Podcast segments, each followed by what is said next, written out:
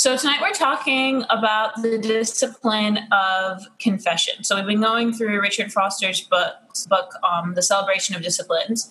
And so we've talked about a couple different types of disciplines now, and now we're on corporate disciplines. So that means ones that we practice as a group, all all together, um, as a body of believers, right? Um, not necessarily um, on our own, um, like inwardly or outwardly. Those are the ones we've already talked about. But now, like as a body, as a, a church, as a Chi Alpha group, we practice practice these things together. And that doesn't mean that they're not things that we um, don't do on our own. So some of these, especially confession, we know that's something that we do on our own. But there's also a place for it to be done as a group um, or as a, a body all together. And so that kind of, I think, puts a little bit of a different uh, filter, a different way of looking at you know some of these disciplines if we look at it as a corporate discipline rather than just a personal uh, discipline. So with confession um, i think we've all like experienced times where we really feel like weighed down by something right? Or we feel that like guilt of something that's lingering. And then hopefully we've also all ex- experienced times where we felt the freedom that comes from being known yet loved. You guys heard that song? I don't know who writes it because I'm really bad with people, but there's that song right now that's like plays on K Love to be fully known and fully loved. You know what I'm talking about? You should look it up. All right, because I relate with that song so well, and I don't. I should have looked it up to see who who sings it. But this idea of like not just being loved for who someone thinks that we are, but being fully known and fully loved, right? And so I think confession can bridge that gap between, um, you know, being weighed down by things and being fully loved. There we go. Matt's got it first, known by Tauren Wells. So look it up if you haven't heard it because it's I really like it. Um, and I think it describes what we're what I'm saying here of being fully being fully loved when we're fully known for who we truly are and everything about us, whether they're good things or bad things. Um, so confession is kind of that bridge that gets us from that place of being weighed down to a place of being fully known and still fully loved. And we've talked before about how um, the disciplines don't just stand on their own, that they are a bridge, they're a way of getting to something, right? So we're not just doing the discipline for the sake of it. We don't just practice confession for the sake of practicing confession. We practice confession confession because it brings about a freedom. Um, so with confession, the freedom that it brings is that it's that freedom of being being known and loved. There's a freedom of being able to walk in harmony and in unity with other believers um, because the truth is out there. There's a freedom of being able to experience forgiveness and healing. How can we be forgiven of something if we're not honest about it? How can we be healed of something if we're not honest about it, right? And so by practicing confession, confession, we can experience those those things in our lives. So I wanted to start, uh, like I said, by reading in Genesis. So does someone? Let's just keep it all together. Does someone want to read Genesis three one through thirteen? The serpent was the shrewdest of all the wild animals the Lord had made. One day he asked the woman, Did God really say you must not eat the fruit from any, tr- any of the trees in the garden? Of course we may eat fruit from the trees in the garden, the woman replied. It's only the fruit from the tree in the middle of the garden that we are not allowed to eat. God said, You must not eat it or even touch it. If you do, you will die. You won't die, the serpent replied to the woman. God knows that your eyes will be opened as soon as you eat it, and you will be like God, knowing both good and evil. The woman was convinced. She saw that the tree was beautiful and its fruit looked delicious, and she wanted the wisdom it would give her. So she took some of the fruit and ate it. Then she gave some to her husband, who was with her, and he ate it too. At that moment, their eyes were opened, and they suddenly felt the shame felt shame at their nakedness. So they sewed fig leaves together to cover themselves. When the cool evening breezes were blowing, the man and his wife heard the Lord God walking about in the garden. So they hid from the Lord God among the trees. Then the Lord God called to the man, Where are you? He replied, I heard you walking in the garden, so I hid. I was afraid because I was naked. Who told you that you were naked? The Lord God asked. Have you eaten from the tree whose fruit I commanded you not to eat? The man replied, It was the woman who gave me the it was the woman who gave me the fruit, and I ate it. Then the Lord God asked the woman, What have you done? The serpent deceived me, she replied. That's why I ate it. Okay, so we see there this is like the first time that sin enters the world, right? And so we can see the introduction of like this cycle of sin that leads to shame and and guilt, right? That's why they hid, and then ultimately separation from God. Um, and so we know that this is a cycle. We know that this is what happens, right? We make a mistake, we sin, we feel guilty or we feel ashamed, um, and then we have a tendency to instead of running to God, to back away in our relationship with Him. And sometimes even with other people too, often with other people too, especially if the sin involved sinning against another person. Um, and so confession is what breaks this cycle, right? And so I wanted to read this verse because I'm going to like come back to this story a couple times, kind of like as an illustration uh, as we go throughout talking about what confession is. Um, but I think a lot of times we talk about confession and we think, okay, I'm going to confess personally to God and he's going to forgive me. And we leave it at that. We think about just that personal aspect of confession and that results from confession is is forgiveness. Um, and but there's more to it than that. And so can someone read Second Chronicles 7:14? If my people who are called by my name humble themselves and pray and seek my face and turn from their wicked ways, then I will hear from heaven and will forgive their sin and heal their land. Okay, so that verse doesn't specifically use the word confession, right? But I think it's um, implied this idea if we are humbling ourselves and seeking God, uh, that that's going to involve confession, especially if forgiveness is given. I think it's important there that he says he will forgive them, right? This, so this is talking specifically at the time about the nation of Israel, but we can take the principle and apply it to us. He says he would forgive them, but he also says that he will heal them, right? And so we just talked about this this cycle that happens that oh we sin and that leads to shame and guilt, and we often address that by saying okay we're going to seek God's forgiveness through confession. But then there's another element, um, that separation from God that comes and that we need healing in those areas too, right? And so healing breaks that link. Um, and so that's part of the reason why confession is also a corporate discipline, because by confessing corporately, then we're allowing God's healing to take place. And so when I say corporately too, I want to, I guess I should clarify that, that like, I'm not necessarily saying like in front of the whole church or the whole body of believers or the whole Chi Alpha group. I'm saying like as a group, like not just me and Jesus, but involving other Christians too. So, why is confession possible? Why can we confess? Why do we confess? Um, and why why is confession more than just like a something that's like psychologically relieving, right? Just like oh, getting everything off my chest or venting it's different when we're confessing and not just venting because of the cross, right? Confession is more than venting or more than relieving our conscience because of the cross, because of what Jesus did, right? So we know that God is perfect, that He's just, He's holy, but He's also loving and gracious and has a desire to forgive and to heal us. So He gave us Jesus. He provided Jesus who lived a sinless life to take our place in death, right? He took our punishment he died for us and came back to life three days later. Okay?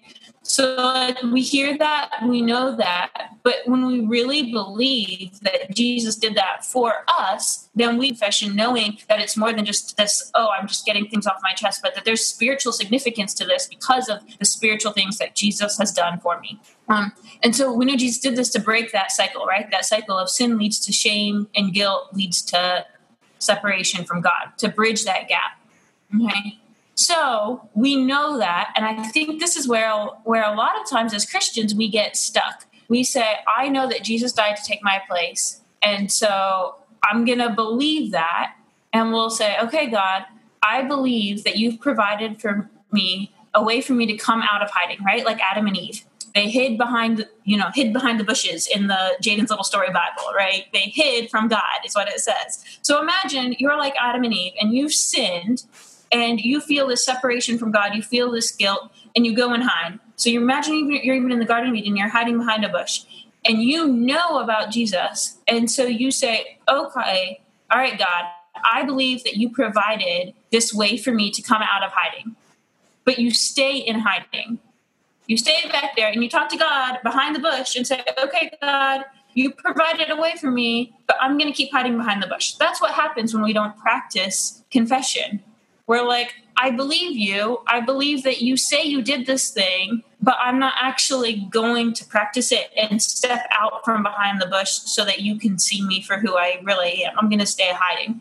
Sometimes we'll even say, okay, God, I'll confess to you and come out from behind the bush as long as I'm dealing with you, but I'm still going to stay hiding when I'm talking to other people. So then when we're we're relating to each other, it's like we're all walking around behind bushes figuratively instead of ex- being fully present and fully exposed of who we are. So we want to practice confession so that we can we can truly experience all that Jesus did for us on the cross. Both the forgiveness from God and the healing um, that happens often when we confess with uh, in the presence of other people. So, can someone read James five sixteen? Therefore, confess your sins to each other and pray for each other so that you may be healed. The prayer of righteous person is powerful and effective. So, I think this verse is important because it's very clear. Confess your sins to each other. Why? So that you may be healed. Um, and again, just like it's not just about forgiveness, that forgiveness is a part of confession, but so is healing. And, and that, that this verse says it specifically happens when we confess to each other and not just directly to God. So I think um, Richard Foster in the book a really good job of addressing the idea of like what prevents us from practicing corporate for confession. Why we tend to be like, why we tend to prefer confessing directly to Jesus and not also confessing to each other, to our brothers and sisters in Christ. Um, and so I'm going to read a couple paragraphs from the book. So I'm going to start with this. So, like I said, this is talking about why we we tend to not practice confession corporately. He says. Confession is a difficult discipline for us because we all too often view the believing community as a fellowship of saints before we see it as a fellowship of sinners. We feel that everyone else has advanced so far into holiness that we are isolated and alone in our sin. We cannot bear to reveal our failures and shortcomings to others. We imagine that we are the only ones who have not stepped onto the high road to heaven. Therefore, we hide ourselves from one another and live in veiled lies and hypocrisy, right? Like, that was so relatable for me, where, like, I have a tendency to not want to confess my sins, not want to confess when I've messed up, when I've fallen short because I feel like other people are better than I am, that the church as a whole isn't made up of people who have all sinned, right? We think like when I say the church or Chi Alpha group, a group of believers, right? Like we don't I think we all have a tendency to not see all of us, to not see our group as people who have sinned and have been restored in right relationship with God and who all still sin at times and still make mistakes. And so it's like, well, I don't want to say my mistakes because they're all so much better than me and don't make those same mistakes when that's just not true, right? If we have a correct view that we are all sinners, that we all make mistakes, and that all of us need to be transformed and forgiven and healed, then we're more willing to be honest about who we are because we're not the only one. Um, and so he continues to to say that to talk about what it means to have a a place where we can speak when we view each other as view the body of Christ as a group of people who have been sinners. He says in the next paragraph, if we know that the people of God are first a fellowship of sinners, we are freed to hear the unconditional call of God's love and to confess our needs openly before our brothers and sisters. We know we are not alone in our sin. The fear and pride that cling to us like barnacles cling to others also. We are sinners together. In acts of mutual confession, we release the power that heals. Our humanity is no longer denied, but transformed. And I think that last sentence is so important. Our humanity is no longer denied, but transformed. When we refuse to practice confession, um, we're saying, like, oh, I'm going to deny the fact that I'm human. I'm going to deny the fact that I'm a sinner and pretend that I don't make mistakes. And when we all walk around and, and relate to each other as oh, we're pretending to be perfect or we're pretending to not have sin, or maybe I'm pretending to have like these sins that are more socially acceptable, but not have committed these other sins that aren't as socially acceptable, then we're not we're not creating opportunities to be transformed, right? Like why stay in our junk when we can be honest and we can allow God to transform us? It's hard and especially when you're the first one, right? But that transparency, that confession allows God the space to bring healing into our lives and to transform us rather than to allow us to continue to deny ourselves and deny the truth about what's really going on. So we have a responsibility as the church, we have a responsibility as followers of Jesus to practice confession, um, to both confess our ourselves and to hear, to receive, as Richard Foster calls it, other people's confessions. So let's let's just get practical for a little bit. Now we've talked about that, why we confess, what it is to confess. Like, well, now talk about why, why we confess. Let's talk owning our sin specifically, right?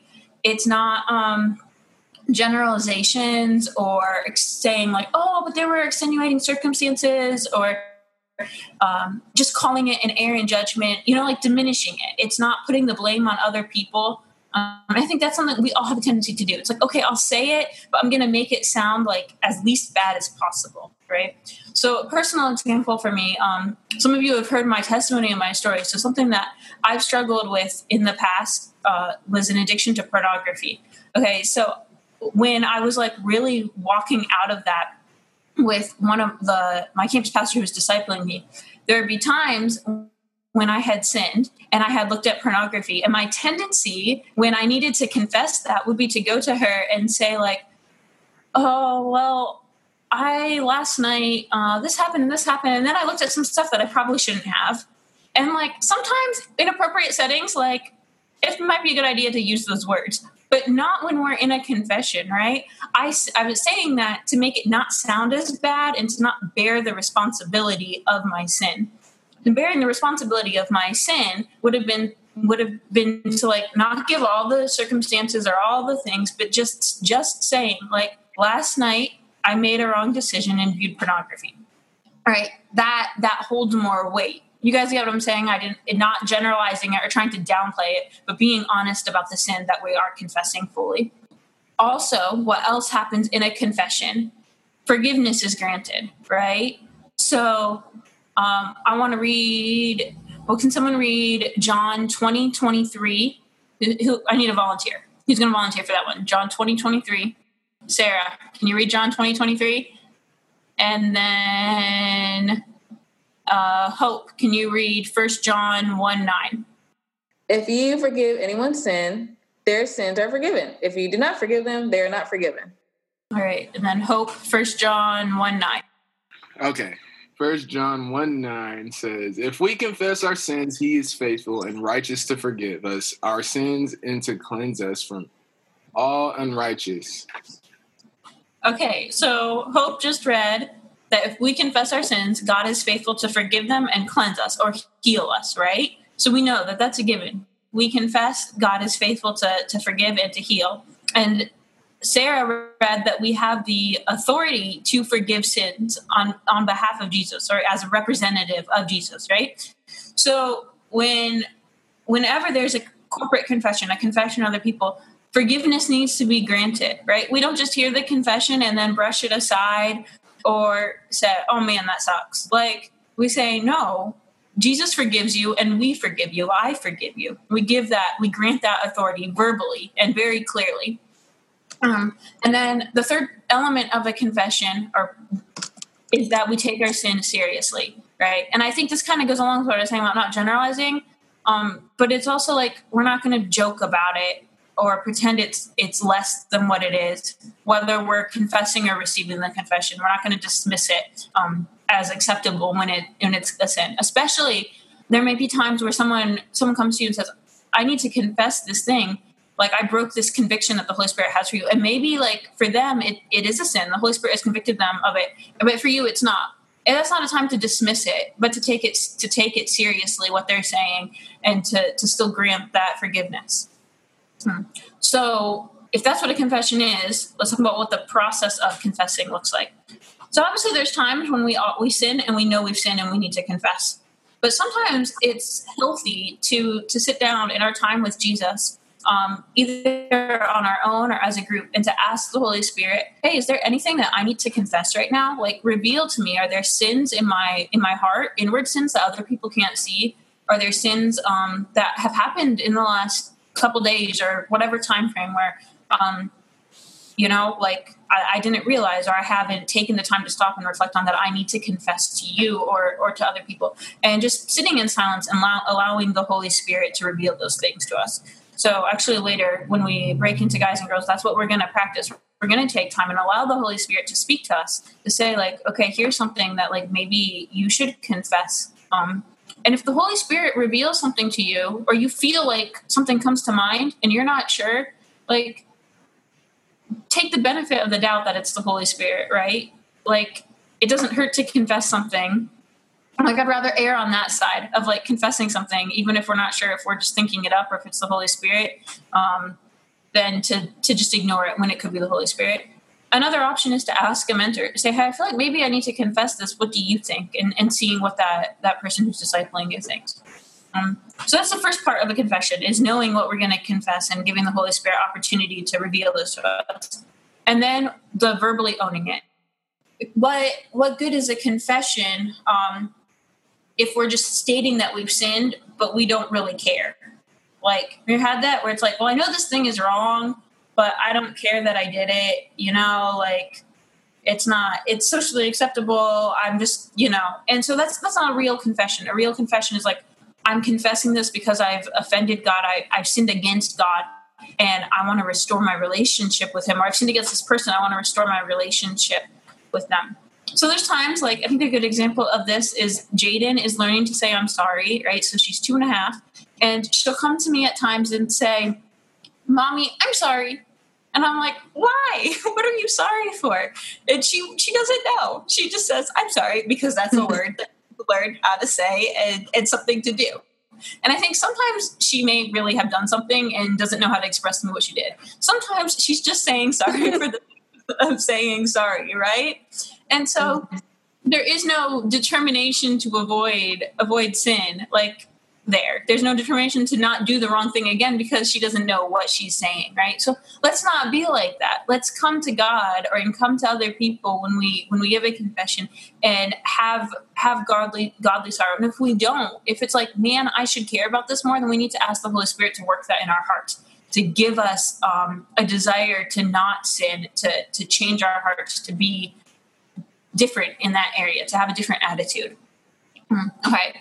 So then, in the process of, of confession, we've examined ourselves, we verbally owned it, and then the people we're confessing to, um, someone in the group needs to to say you are forgiven right? So if you're receiving a confession then you have a responsibility to say jesus has forgiven you um, and that we forgive you especially if someone's confessing something that they've done against you. Like and maybe maybe there needs that's a little bit of a different process. You need to like work through that forgiveness. But at the very least, if they're confessing in this sense, like saying like, okay, like we acknowledge that Jesus has forgiven you um, for this sin. And then lastly, we close with a healing prayer.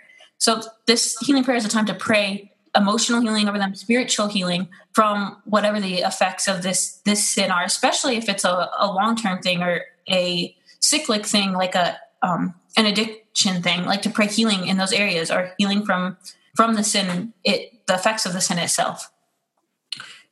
So something to note there is that just because it's a prayer of healing doesn't necessarily mean it's going to be emotion emotional. Sometimes we associate these healing prayers of like, oh, I had this really deep, like cathartic, emotional time and was released from the stuff. That's that's not necessarily uh, going to happen. Are we still okay? Did we freeze for a minute? Are we? Oh wait, no, not that one. Not that one. You're good. Okay, I was like, everyone was first on my screen. I didn't know if we if I need to to go back. So yeah, so just because we pray for someone and pray for healing, like there can be spiritual healing without this big show of emotion. I'm not saying it's bad if there is emotion, but we don't need to expect emotion every time. Like sometimes there's just spiritual healing without a big emotional ordeal. So we know this process of confession involves the confessor and the people who are receiving the confession. The last thing I, I want to talk about is how we receive a confession, right? Because it's just as important being able to confess our sins to other people as it is to hear other people's confession, to receive that and, minister in it appropriately. Um, so if we're going to receive a confession, um, then we need to know what is what is the ideal person to receive a confession. So I guess this goes both ways. If you're going to confess, like, okay, who do I confess to? But then also, I want to be a person that people feel the freedom to come in and be honest about their sins with me, right? Mm-hmm. And so we want to be people who are spiritually mature. We want to have good common sense, right? These are things that Richard Foster laid out. We want to have wisdom. Um, we want to have compassion, right? I would hate to to confess my sins to someone who is not compassionate. Um, we want to be able to keep a confidence. So that means when someone like confesses their sin to you, like that's it. Like it dies there. It's not, I'm going to go tell XYZ person about this or even disguise it as a prayer request. Like so and so's really struggling with this. Um, or even veil it where it's like, oh, I'm not going to say their name or the specific thing, but like, you know, like, no, like they confessed, it's over. And we we don't need to bring it up again either. We keep a confidence, but then it's not like if they're asking you to hold them accountable for something, that's a different story. But if they're just confessing, then allow them to confess and allow the forgiveness to happen and it to be over and it not to be brought up again. Um, and then also, um, I love this one that he brings this out because I never would have thought thought about this. But he says that someone who receives a confession should have a wholesome sense of humor. What does that mean? That means they're not going to make light of it and joke about your sin or make fun of you for your sin, but they're not also going to be like so gravely serious or uptight that you don't feel comfortable coming to them, right? Mm-hmm. Um, so we want we want to be people who are relatable, who can can be compassionate and can receive a confession um, in in a way that makes the person feel feel relaxed and comfortable sharing with us. So you, someone comes to you and, and they tell you, okay, I, I want to confess something. What, what kind of attitude should we have? We should have the attitude we talked about earlier of like, oh, we're all sinners. We all make mistakes. Um, I'm the, I am, like Paul says, I'm the chief of all sinners. Like I sin the worst or just as bad as everyone else. That prevents us from looking at someone with condensation or, or condemning them of like, oh, like I'm better than you. I could never sin in that way. Um, that's not helpful in a time of confession. It's actually destructive. And then also, we want to have an attitude of, of allowing the Holy Spirit to lead us in discernment. We want to ask Him to give us discernment during the time of, of confession, of how to respond and, and so forth. And so, while someone's confessing, we want to be quiet, right? It's not a time for necessarily like conversation or to interrupt them to ask for more details or to brush it off or to make a joke, um, to lighten the situation if it's serious or to pry. It's just to quietly wait for them to share everything that they want to share, um, that they feel like they should. And then also, like, while we're being quiet, we should inwardly be praying that the Holy Spirit would um, give them the boldness to share what they need to share, but also that the area that needs healing will be exposed so that when we pray later, like, we'll know how to pray. Like, that's where the discernment comes in. And then our responsibilities, like we said before, are to announce Jesus' forgiveness, to remind them of Jesus' forgiveness, and then to pray for them. Um, to pray for their healing and to thank uh, God in front of them that He has forgiven them and that He has healed them.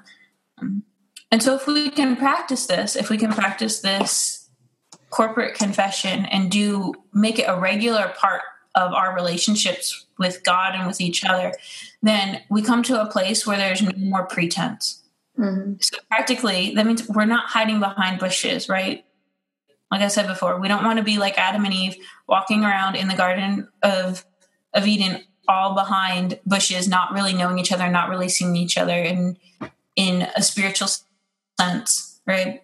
So if we can can practice corporate confession, then we can be honest with each other and we can see change happen. We can see healing happen where again our humanity our flaws aren't denied but they're transformed they're healed and that allows us to to be that allows us to be Jesus created us to be, right? Mm. Like mm. You know, this isn't, and it's not just about us. I think we have a tendency too to think, okay, what is this going to do for me? Like, yeah, confession's going to do a lot for you in your walk with Jesus and your walk with other people, but why? So that we can go out on our campus and share the gospel, so that people can see authentic community.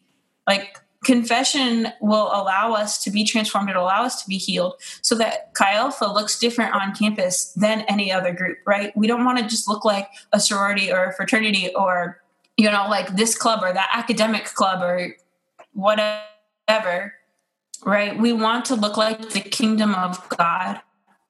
And so if we're if we practice confession, then we're gonna look different. We're gonna have a different unity and a different harmony than all the other groups on campus. Um, and so, yes, it's about us and our relationship with God and each other, but it's about other people coming to know Jesus. Right. So that's what I had to share about confession. I'm going to pray over this really quick, and then we'll stop the recording. And I have a couple questions before we we break up into groups to to practice this. So let's pray. God, I just thank you. I thank you for for sending your son Jesus to die on the cross and to take our place in in punishment. God and God, I thank you that you have given us the the discipline of confession, um, and that you have called us to to be honest about our mistakes um, to you and to each other.